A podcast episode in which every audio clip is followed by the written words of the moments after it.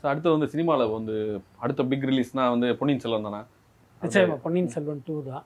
April இருபத்தெட்டு இப்போ தான் சமீபத்தில் ஆடியோ ட்ரெய்லர் லான்ச் எல்லாம் ஆமா. நடந்தது இதை தொடர்ந்து பார்த்தீங்கன்னா அவங்க ப்ரொமோஷன் வந்து ஒரு பெரிய அளவில். பிளான் பண்ணியிருக்கிறதா ஒரு தகவல் வந்தது நான் கூட லைக்கா தரப்புலேயே கேட்டேன் என்ன பிளான் வச்சுருக்கீங்கன்னா இதே மாதிரி நாங்கள் ஒவ்வொரு மாநிலத்துக்கும் போய் இதே மாதிரியான ஒரு பெரிய கிராண்ட் ஈவெண்ட் நடத்த போகிறோம் ஒரு சார்ட்டர்ட் ஃப்ளைட்லாம் பிளான் பண்ணியிருக்காங்கிற. மாதிரிலாம் சொன்னாங்க ஆனால் இது வரைக்கும் அதற்கான எந்த வேலையும் ஆரம்பிச்சதா தெரியல ஒருவேளை அந்த முதல் பார்ட் வந்து ஒரு பெரிய வெற்றி அடைந்ததால் இந்த படத்தை பார்ப்பதற்கு மக்கள் அப்படி ஓடோடி வந்துருவாங்க. அப்படி நினைக்கிறாங்களா என்னன்னு தெரியல ஆனால் அப்படி அவங்க நினைச்சாங்கன்னா அது வந்து ஒரு தவறான முடிவாக இருக்கும்னு நான் நினைக்கிறேன் ஏன்னா இந்த படத்துக்கும். உரிய ப்ரொமோஷன் பண்ணாதான் இந்த படம் ஒரு பெரிய அளவில் கிளிக் ஆகும். இதுக்கிடையில இன்னொரு தகவலும் நமக்கு ஒரு ரெண்டு மூன்று நாட்களுக்கு முன்னால காதுக்கு வந்தது என்ன அப்படின்னா பொன்னியின் செல்வன் ரெண்டு பார்ட்டோட முடியாம ம். மூணு நாலு அப்படின்னு இதை எக்ஸ்டெண்ட் பண்ற ஆ. முடிவுலையும் அங்க இருக்காங்க. பாத்தீங்கன்னா அந்த பொன்னியின் செல்வன் கதை வந்து ரெண்டாவது பார்ட்டோட முடிஞ்சிடும். ஆனா அதுக்கப்புறம் அந்த சோழர்களுடைய வரலாறு இருக்குல்ல. ஸோ அதை பேஸ் பண்ணி இவங்களா அதுக்கு திரைக்கதை அமைச்சு அப்படியே எக்ஸ்டெண்ட் பண்ணலாமான்னு பேசிட்டு இருக்காங்களா? அப்போ பாலகுமாரனோட உடையாரா? ஆமா உடையாரே உடையார் கதையும் அது உள்ளர வருவதற்கு வாய்ப்பு இருக்கு. பட் எல்லாமே அந்த பார்ட் டூ உடைய வெற்றியில தான் இருக்கு. ஒருவேளை இது வந்து எதிர்பார்த்த லாபத்தை கொடுக்கல அப்படின்னா நிச்சயமா அந்த முயற்சிகளை அவங்க. பண்ண மாட்டாங்க. ஒருவேளை இந்த பார்ட்டும் ஒரு பெரிய வெற்றி அடைஞ்சுன்னா இப்போ அடுத்த கட்டத்தை நோக்கி நகருவாங்க. என்னன்னா இவர்களை பொறுத்த வரைக்கும் இந்த பொன்னியின் செல்வன்கிறது ஒரு பெரிய பிராண்டா மாறிடுச்சு. ஸோ அதை வச்சு எந்த அளவுக்கு பணம் சம்பாதிக்க முடியுமோ அந்த அளவுக்கு சம்பாதிக்கணும்னு தான் அவங்க நினைப்பாங்க. ஸோ அதை நோக்கி போவதற்கு வாய்ப்பு இருக்கு.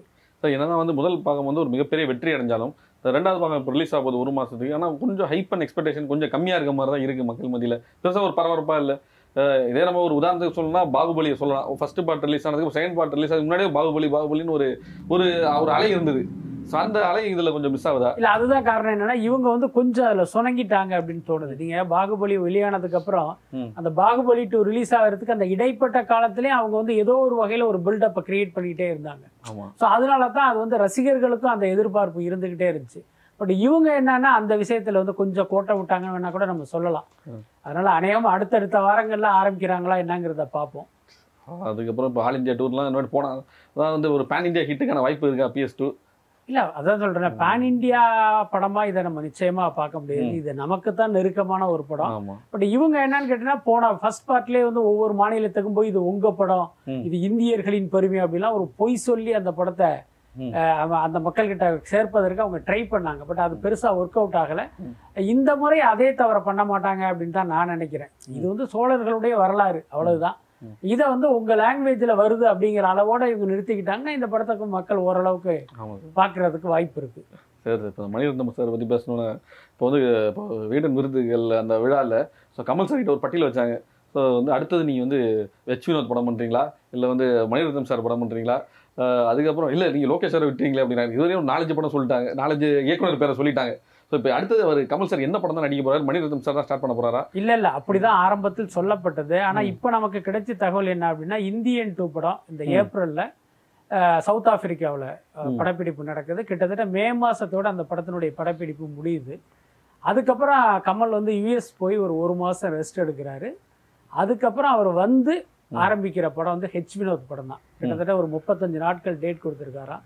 அதை வந்து சீக்கிரமே முடிச்சிருங்க ரொம்ப டிலே பண்ணிடாதீங்கிற மாதிரி இவர் சொல்லியிருக்காரு. அதை முடிச்சிட்டு கமல் பண்ணுகிற படம் வந்து மணிரத்னம் இயக்கத்துல வர விக்ரம் சாரி மணிரத்னம் இயக்கும் படம். ஸோ அந்த படத்தை முடிச்சிட்டு லோகேஷ் கனகராஜ் இயக்கத்துல அந்த விக்ரம் டூ. ஸோ இதுதான் கமலுடைய லைனப்பு இதுல ஏற்கனவே சொல்லப்பட்ட மகேஷ் நாராயணன் பா. ரஞ்சித்லாம். இப்போதைக்கு லிஸ்ட்ல இல்ல. ஸோ அதனால அடுத்தடுத்த இதுல வந்து அதை அவர் உள்ள கொண்டு வராரா இல்ல அதோட அவங்கள நகர்த்திட்டாரா அப்படிங்கிறது தெரியல. ஸோ இதுதான் கமலுடைய லைனப்பு ஸோ இப்போ வந்து இந்தியன் டூ வந்து அப்போ எப்போ சார் ரிலீஸ் பிளான் பண்ணுறாங்க இந்தியன் டூ பார்த்தீங்கன்னா தீபாவளிங்கிற மாதிரி தான் இப்போதைக்கு அவங்க பேசுறாங்க. ஏன்னா ஏற்கனவே வந்து பொங்கல் மாதிரி அவங்களுக்கு ஒரு பிளான் இருந்தது. ம். ஆனா இப்போ இது வந்து பாத்தீங்கன்னா தமிழ் தெலுங்கு ஹிந்தின்னு பிளான் பண்றதுனால பொங்கல்ல வெளியிடுறதுல இவங்களுக்கு நிறைய சிக்கல் இருக்கு. என்ன. காரணம்னா பிரபாஸ் நடிச்ச ஒரு படம் வந்து பொங்கலுக்கு வருது. அந்த ப்ராஜெக்ட் கே. ம். ஸோ அதனால கேட்டீங்கன்னா நிச்சயமாக ஆந்திராவில் வந்து அந்த படத்துக்கு தியேட்டர்கள்லாம் போயிடும். இப்போ இந்தியன் டூக்கு போதிய தியேட்டர் கிடைக்காது. ஸோ அதனால இவங்க என்ன பண்ணியிருக்காங்க தீபாவளி தான் உலக அளவில் மக்களால் கொண்டாடப்படுகிற ஒரு ஃபெஸ்டிவலா இருக்கு. இப்போ. பொங்கல்ங்கிறது தமிழ்நாட்டுல சில மாநிலங்கள்ல வேணா அது வந்து கொண்டாடுறாங்க. உலக அளவில் அது ஒரு பெரிய இது இல்லை. ஸோ அதனால இவங்களுடைய சாய்ஸாக தீபாவளி தான் இருக்கு. அதனால நிச்சயமா தீபாவளிக்கு நம்ம எதிர்பார்க்கலாம்.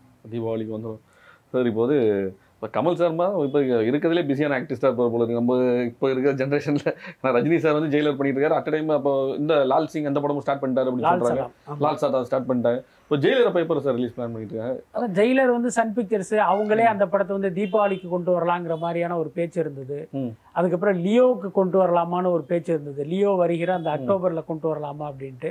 அதுக்கு ஆகஸ்ட்டுங்கிற மாதிரி தான் சொல்றாங்க. பட் என்ன இருந்தாலும் அதிகாரப்பூர்வ அறிவிப்பு வரும்போது தான் நமக்கு தெரியும். இப்போ நீங்க சொல்ற மாதிரி கமல் வந்து ஒரு பக்கம் இவ்வளவு லைனப்போட பயங்கர பிஸியாக இருப்பதற்கு. காரணம் அந்த விக்ரம் கொடுத்த வெற்றி. கண்டிப்பா. அது இல்லாம அந்த விக்ரம் கொடுத்த அந்த வசூல். இந்த ரெண்டும் தான் கமலை வந்து இவ்வளவு வேகத்தோடு இயங்க வச்சிருக்கு. பட் அந்த மாதிரியான வெற்றி ரஜினிக்கு சமீபத்தில் கிடைக்கல. இன்னும் சொல்ல போனா அண்ணாத்த படம்லாம் உங்களுக்கு வந்து வணிக ரீதியில் ஒரு தோல்வி படம் தான். அதனால ரஜினியுடைய இயக்கம்ங்கிறது கொஞ்சம் ஸ்லோவாக இருக்கு. அதே நேரம் ஜெயிலர் படத்தை முடிச்சிட்டு அவர் இந்த லால் சலாம்ல அவர் பண்றது கேமியோ தான். அது நீங்க எல்லாம் கேள்விப்பட்டிருப்பீங்க.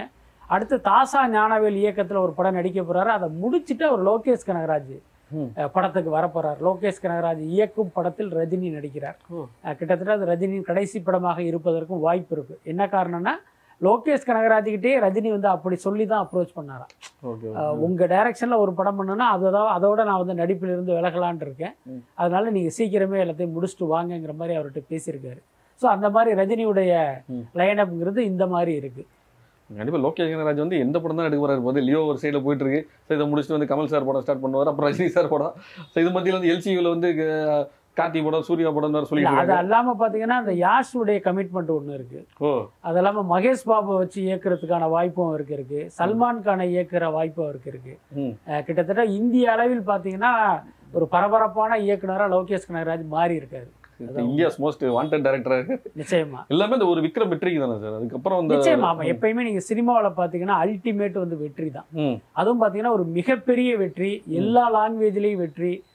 உலக அளவில் வெற்றி அப்படிங்கும்போது அந்த இயக்குனர் வந்து ஒரு கவனிக்கத்தக்க ஒரு இயக்குனரா மாறிடுவார். ஸோ அப்படித்தான் விக்ரம் படம். விக்ரம் படம் எடுக்கும்போது கமல்ஹாசனே நினைச்சிருக்க மாட்டார் இது இவ்வளவு பெரிய வெற்றி அடையின்ட்டு.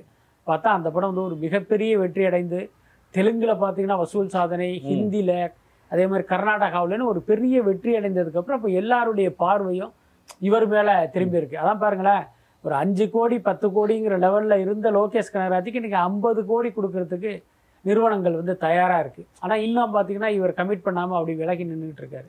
ஸோ அந்த அளவுக்கு வந்து ஒரு பெரிய இடத்த பிடிச்சிட்டாரு லோகேஷ். அப்போ லியோ எந்த லெவலில் சார் இப்போ லியோ வந்து இப்போ சென்னையில் இப்போ ஷூட்டிங் ஸ்டார்ட் பண்ண போறா அப்படின்னாங்க. ஸோ இது முடிச்சு அப்புறம் ஹைதராபாத் போய் அங்கதோட முடிச்சிடலாங்க. இல்ல இல்ல ஹைதராபாத் பிளான் வந்து கிடையாது. ஆரம்பத்துல ஹைதராபாத் பிளான் பண்ணாங்க. ஓகே பட் இந்த காஷ்மீர் போயிட்டு வந்ததுக்கு அப்புறம் விஜய் என்ன பண்ணிருக்காரு அப்படின்னா காஷ்மீர்ல வந்து இந்த யூனிட் வந்து ரொம்ப கஷ்டப்பட்டிருக்காங்க. அதனால மறுபடியும் நீங்க ம- இவங்களை அவுடோர் கூட்டிட்டு போய் மறுபடியும் வந்து நம்ம ஒரு சிரமத்தை கொடுக்க வேணாம். அதனால நீங்க ஹைதராபாத்ல பிளான் பண்ணதெல்லாம் சென்னையிலேயே ம். எடுங்கங்கிற மாதிரி லோகேஷ் கனகராஜ்கிட்ட சொல்லியிருக்காரு. ஸோ அந்த அடிப்படையில் பார்த்தீங்கன்னா இப்போ வர்ற புதன்கிழமை அதாவது ஏப்ரல் அஞ்சாம் தேதி பிரசாத் ஸ்டுடியோவில் அந்த படத்தினுடைய படப்பிடிப்பு துவங்குது. அதுக்கப்புறமும் சென்னையில தான் அந்த படத்தினுடைய. அடுத்தடுத்த படப்பிடிப்பு நடக்க போகுது. கிட்டத்தட்ட சென்னையிலேயே அதனுடைய படப்பிடிப்பே முடியுங்கிற மாதிரி தான் அவங்க சொல்றாங்க இதுக்கப்புறம் அவுட்டோர் இல்ல வாய்ப்பு இல்லை வாய்ப்பு இல்லை வாய்ப்பு இல்லை கண்டிப்பா அவங்களோட பிளான் படி பார்த்தா அக்டோபர் கண்டிப்பா ரிலீஸ் பண்ணிடுவாங்க போல இருக்கு. நிச்சயமா அதுல எந்த மாற்றமே இல்லை. ஏன்னா அவங்கள பொறுத்த வரைக்கும் ரிலீஸ் டேட்டை அனௌன்ஸ் பண்ணிட்டு இந்த படத்தை ஆரம்பிச்சாங்க. அது இல்லாம இந்த படத்துக்கு பண்ணப்பட்ட செலவுக்கு. இவங்களுக்கு பாத்தீங்கன்னா ஒரு நீண்ட விடுமுறை கிடைச்சதுன்னா அதுல பணத்தை அல்லலான்னு கணக்கு போட்டு தான் அந்த டேட்டை அவங்க. லாக் பண்ணியிருக்காங்க. அதனால நிச்சயமா அந்த தேதியை அவங்க மிஸ் பண்ண மாட்டாங்க. சரி சார் இப்போ வந்து இவங்க ஒரு சைடில் பக்கா பிளானிங்கில் போயிட்டு இருக்காங்க. ஸோ இன்னொரு சைடில் வந்து நம்ம ஏகே சிக்ஸ்டி டூ ஸோ இப்போ நீங்கள் லைக் தரப்பில் கூட பேசியிருக்கலாம். அஹ் என்- என்னதான் இப்போ அஜித் சார் ஒரு ஒரு துக்கத்துலேருந்து இப்போ தான் மீண்டு வந்துட்டு இருக்காரு.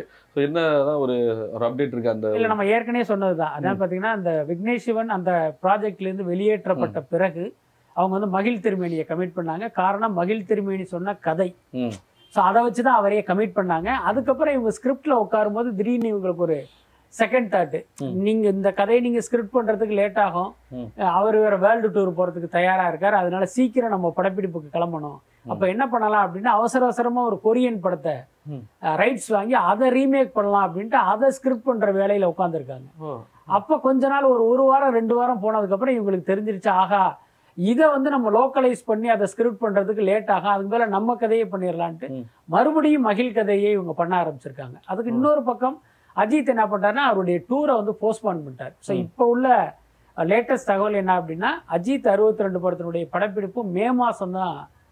துவங்குது. ஆக்சுவலி பார்த்தீங்கன்னா ஏப்ரல்ல எப்படியாவது துவங்கிடலாம்னு நினைச்சாங்க. இப்போ இடையில அஜித்துடைய அப்பாவுடைய மரணம். ஸோ அதன் காரணமா மே மாசம் தான் இந்த படத்தினுடைய படப்பிடிப்பு துவங்க போகுது.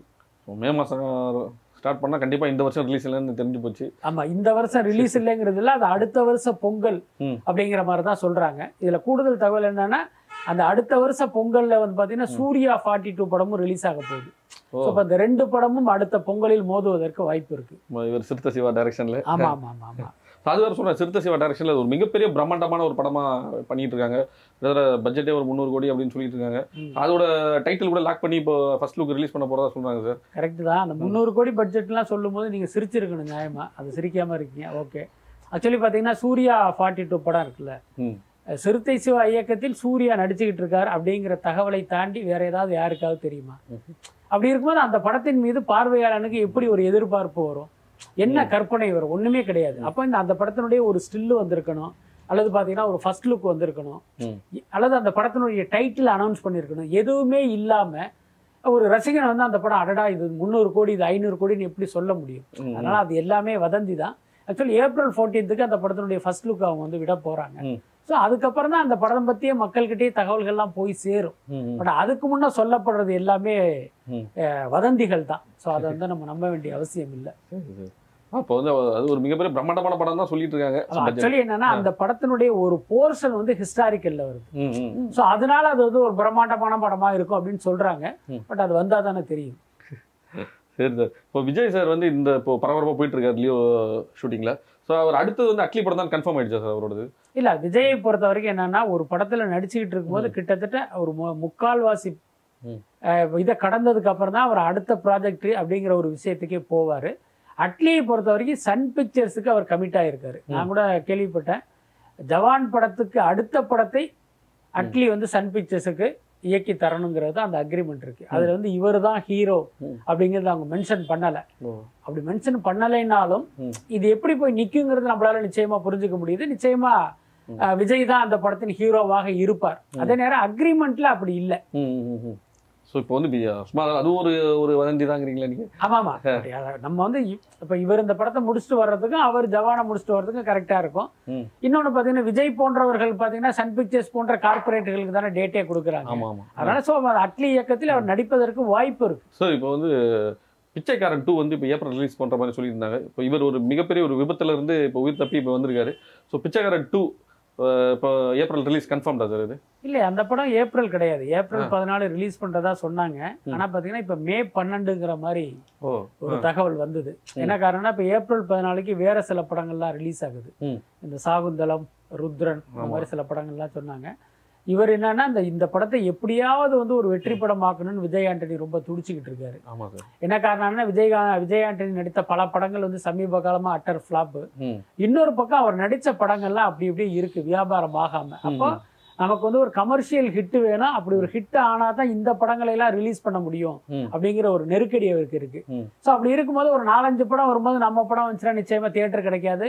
அந்த கலெக்ஷனையும் நீங்க நிச்சயமா பார்க்க முடியாது. அப்ப தனியா வந்தா அதாவது சிவகார்த்திகேயன் ஃபார்முலா அது. ம். தனியா வர்றது அந்த தொடர் விடுமுறை இருக்கிற நாட்களை ரிலீஸ் பண்றது அதை வச்சு தான் அவருக்கான பில்டப்லாம் பண்ணாங்க. ஸோ அந்த மாதிரி இவர் பிளான் பண்ணி இப்போ ஏப்ரல் 14th பல படங்கள் வர்றதுனால மே பன்னெண்டுக்கு தள்ளி வச்சிருக்கிறதா ஒரு தகவல்.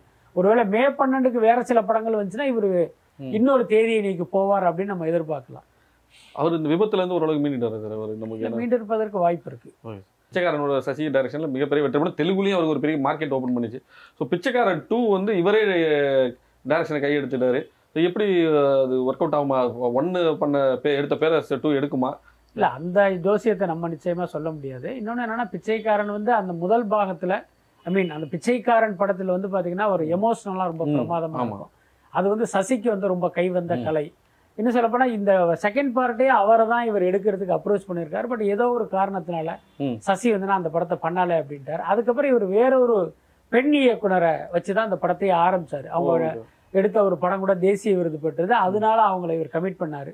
ஆனா பொதுவாகவே இந்த விஜய் ஆண்டனி கிட்ட ஒரு பழக்கம் என்னன்னா இந்த புதுமுக இயக்குனர்கள் வளரும் இயக்குனர்கள் வச்சு இவர் படம் பண்ணும்போது என்னன்னா இவரே இயக்குனரா மாறிடுவாரு. ஸோ அதனால என்னவோ தெரியல அந்த பெண் இயக்குனர் ஒரு கட்டத்துல இந்த ப்ராஜெக்ட்ல இருந்து வெளியில போயிட்டாங்க. இப்போ. இவரே இயக்குனரா அந்த படத்தை எடுத்துக்கிட்டு இருக்காரு. பட் அந்த முதல் பாகம் அளவுக்கு இந்த பாகம் இருக்குமான்னு தெரியல நமக்கு.